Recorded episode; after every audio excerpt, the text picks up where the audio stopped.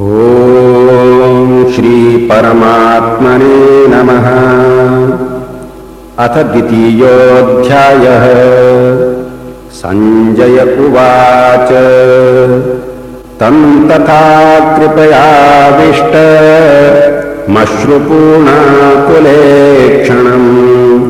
विषीदन्तमिदं वाक्य मुवाच मधुसूदनः श्रीभगवानुवाच। कुतस्त्वाकश्मलमिदम् विषमे समुपस्थितम्। अनार्यजुष्टमस्वर्ग मकीर्तीकरमर्जुन। क्लैब्यमास्मगमः पार्थ नैतत्त्वयुपपद्यते। क्षुद्रम् हृदय दौर्बल्यम् त्यक्तोत्तिष्ठ परन्तप अर्जुन उवाच कथम् भीष्ममहम् सङ्ख्ये द्रोणम् च मधुसूदन। इषुभिः प्रतियोत्स्यामि पूजार्हा वरिसूदन। गुरून् हत्वा हि महानुभावान् श्रेयो भोक्तुम् भैक्षमपीह लोके। हत्वार्थकामास्तु गुरोनिहैव भुञ्जीय भोगान् रुधिरप्रदेहान्। न चैतद्विद्मः कतरन्नो गरीयो यद्वा जयेम यदि वा नो जयेयुः।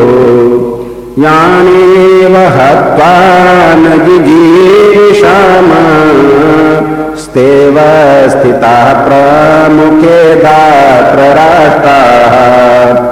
कार्पण्यदोषोपहत स्वभावः पृच्छामि त्वाम् धर्मसम्मूढचेताः यच्छेयस्यान्वेष्टितम् ब्रूहि तन्मे शिष्यस्तेऽहम् शादिमान् त्वाम् प्रपन्नम्। न हि प्रपश्यामि ममापनुद्यात् यच्छोकमुच्छोषणमिन्द्रियाणाम् अवाप्य भूमा वसपत्नमृद्धम् राज्यम् सुराणामपि चाधिपत्यम् सञ्जय उवाच।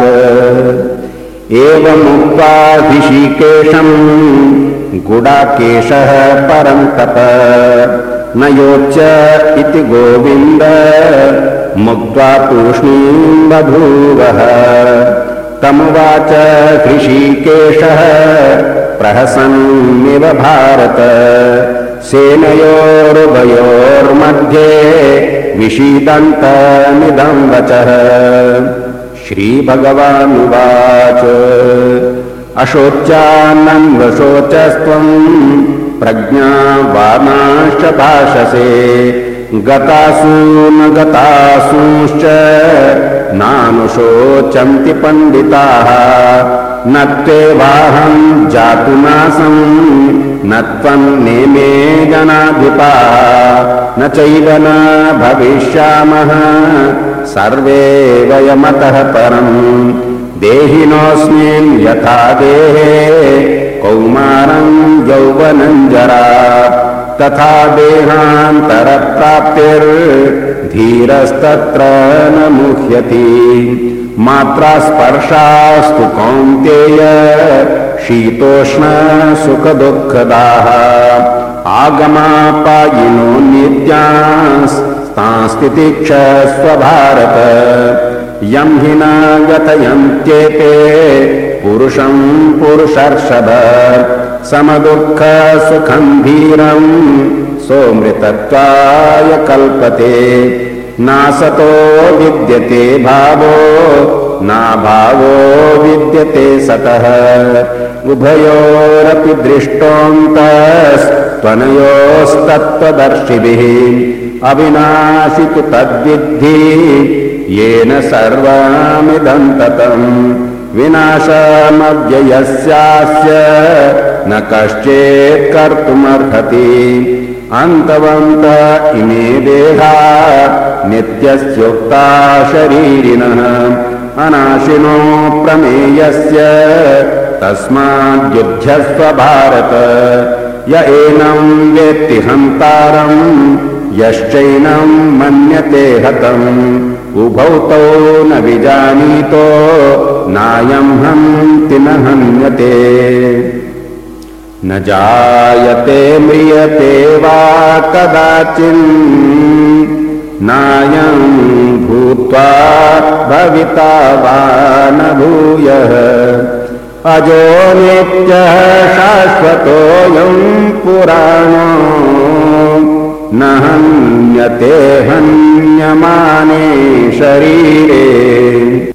वेदाविनाशिनम् नित्यम् य एनमजमव्ययम् कथम् स पुरुषः पार्थ कङ्घातयति हन्तिकम् वासांसि जीर्णानि यथा विहाय नवानि गृह्णाति नरोपराणि तथा शरीराणि विहाय जीर्णा न्यन्यानि संयाति नवानि देहि।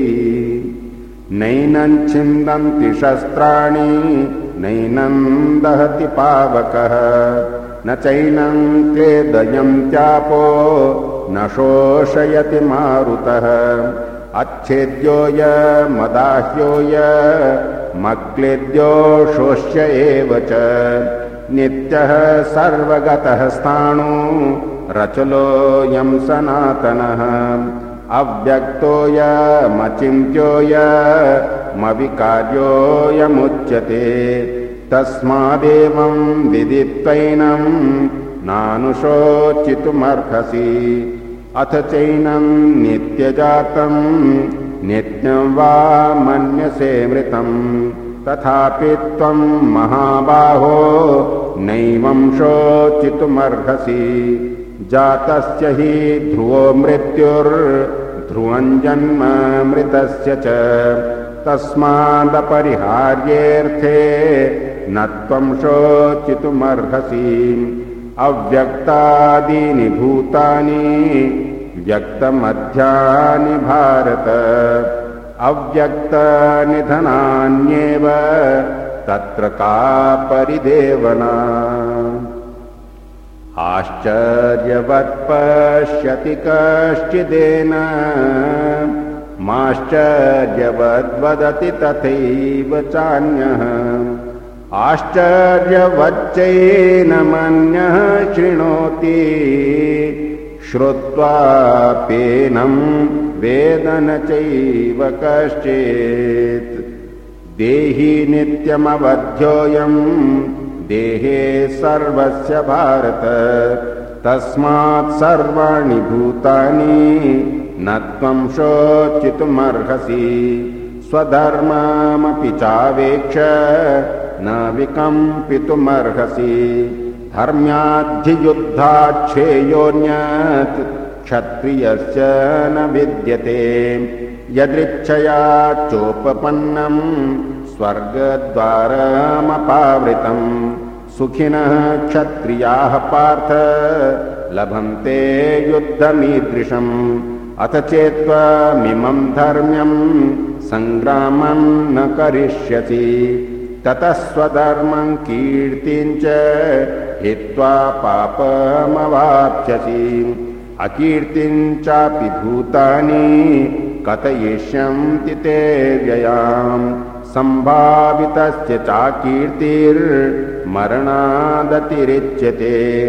भयाद्रणादुपरतम् मन्स्यन्ते त्वाम् महारथाः येषाम् च त्वम् बहुमतो भूत्वा यास्यसि लाघवम् अवाच्यवादांश्च बहून् वदिष्यन्ति तवाहिताः।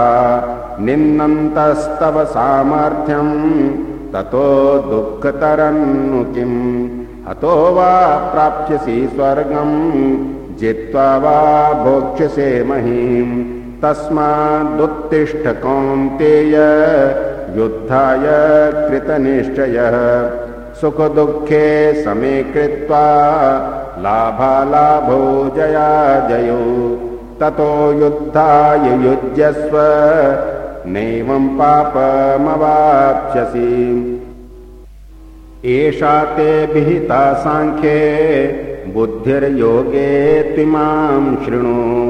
बुद्ध्या युक्तो यया पार्थ कर्मबन्धम् प्रहास्यसि। नेहाभिक्रमनाशोऽस्ति प्रत्यवायो न विद्यते। स्वल्पमप्यस्य धर्मस्य त्रायते महतो भयात्। व्यवसायात्मिका बुद्धि रेकेह कुरु नन्दन। बहुशाखा ह्यनन्ताश्च बुद्धयो व्यवसायिनाम् यामिमाम् पुष्पिताम् वाचम् प्रवदन्त्य विपश्चितः। वेदवादरतः पार्थ नान्यदस्तीति वादिनः कामात्मानः स्वर्गपरा जन्मकर्म फलप्रदाम्। क्रियाविशेषबहुलाम् भोगेश्वर्यगतिम् प्रति। भोगेश्वर्यप्रसक्तानाम् तयापहृतचेतसाम् व्यवसायात्मिका बुद्धिः समाधौ न विधीयते। त्रैगुण्यविषया वेदा निस्त्रैगुण्यो भवार्जुन। निर्द्वन्द्वो नित्यसत्त्वस्थो निर्योगक्षेम आत्मवान्। यावानर्थ उदपाने सर्वतः सम्प्लुतोदके तावान् सर्वेषु वेदेषु ब्राह्मणस्य विजानतः। कर्मण्येवाधिकारस्ते मा फलेषु कदाचन। मा कर्मफलहेतुर्भूर्मा ते सङ्गोऽस्त्वकर्मणि। योगस्थः कुरु कर्माणि सङ्गम् त्यक्त्वा धनञ्जय सिद्ध्यसिद्ध्यो समो भूत्वा समत्वम् योग उच्यते। दूरेण ह्यवरम् कर्म बुद्धियोगा धनञ्जय बुद्धौ शरणमन्विच्छ कृपणः फलहेतवः। बुद्धियुक्तो जहातीह उभे सुकृतदुष्कृते तस्माद्योगाय युज्यस्व। योगः कर्मसु कौशलम् कर्मजम् बुद्धियुक्ता हि फलम् त्यक्त्वा मनीषिणः। जन्मबन्धविनिर्मुक्ताः पदम् गच्छन्त्यनामयम्। यदा ते मोहकलिलम् बुद्धिर्व्यतितरिष्यति तदा गन्तासि निर्वेदम् श्रोतव्यस्य श्रुतस्य च श्रुतिविप्रतिपन्ना ते यदा स्थास्यति निश्चला समाधावचला बुद्धिस्तदा योगमवाप्स्यसि। अर्जुन उवाच स्थितप्रज्ञस्य का भाषा? समाधिस्थस्य केशव स्थितधी किम् प्रभाषेत? किमासीत व्रजेत किम् श्रीभगवानुवाच। प्रजहाति यदा कामान् सर्वान् पार्थमनोगतान् आत्मन्येवात्मना तुष्टः स्थितप्रज्ञस्तदोच्यते। दुःखेष्वनुद्विग्नमनाः सुखेषु विगतस्पृह वीतरागभयक्रोध स्थितिधीमुनिरुच्यते। यः सर्वत्रानभिस्नेहस्तत्तत्प्राप्य शुभाशुभम्। नाभिनन्दति न द्वेष्टि तस्य प्रज्ञा प्रतिष्ठिता। यदा संहरते चायम् कूर्मोऽङ्गानीव सर्वशः इन्द्रियाणीन्द्रियार्थेभ्यस्तस्य प्रज्ञा प्रतिष्ठिता। विषया विनिवर्तन्ते निराहारस्य देहिनः। रसवर्जम् रसोऽप्यस्य परम् दृष्ट्वा निवर्तते। यततो ह्यपि कौन्तेय पुरुषस्य विपश्चितः। इन्द्रियाणि प्रमाथीनि हरन्ति प्रसभम् मनः तानि सर्वाणि संयम्य युक्त आसीत मत्परः। वशे हि यस्येन्द्रियाणि तस्य प्रज्ञा प्रतिष्ठिता। ध्यायतो विषयान् पुंसः सङ्गस्तेषूपजायते। सङ्गात् सञ्जायते कामः कामात् क्रोधो विजायते क्रोधात् भवति सम्मोह। सम्मोहात् स्मृतिविभ्रमः। स्मृतिभ्रंशात् बुद्धिनाशो। बुद्धिनाशात् प्रणश्यति। रागद्वेषवियुक्तैस्तु। विषयानिन्द्रियैश्चरन् आत्मवष्टिर्विधेयात्मा। प्रसादमधिगच्छति। प्रसादे सर्वदुःखानाम् हानिरस्योपजायते। प्रसन्नचेतसो ह्याशो बुद्धिः पर्यवतिष्ठते। नास्ति बुद्धिरयुक्तस्य न च युक्तस्य भावना न चाभावयतः शान्ति प्रशान्तस्य कुतः सुखम्। इन्द्रियाणाम् हि चरताम् यन्मनोऽनुविधीयते तदस्य हरति प्रज्ञाम् वायुर्नावमिवाम्भसि। तस्माद्यश्च महाबाहो निगृहीतानि सर्वशः। इन्द्रियाणीन्द्रियार्थेभ्यस्तस्य प्रज्ञा प्रतिष्ठिता। या निशा सर्वभूतानाम् तस्याञ्जागर्ति संयमीम् यस्याञ्जाग्रति भूतानि सा निशा पश्यतो मुनेः। आपूर्यमाणमचलप्रतिष्ठम् समुद्रमापः प्रविशन्ति यद्वत् तद्वत् कामायम् प्रविशन्ति सर्वे स शान्तिमाप्नोति न कामकामी। विहाय कामान्यः सर्वान् उमाश्चरति निःस्पृहा। निर्ममो निरहङ्कारः स शान्तिमधिगच्छति। एषा ब्राह्मी स्थितिः पार्थ नैनाम् प्राप्य विमुह्यति। स्थित्वा स्यामन्तकालेऽपि ब्रह्मनिर्वाणमृच्छति। ॐ तत्सदिति श्रीमद्भगवद्गीतासूपनिषत्सु ब्रह्मविद्यायाम् योगशास्त्रे श्रीकृष्णार्जुनसंवादे साङ्ख्ययोगो नाम द्वितीयोऽध्यायः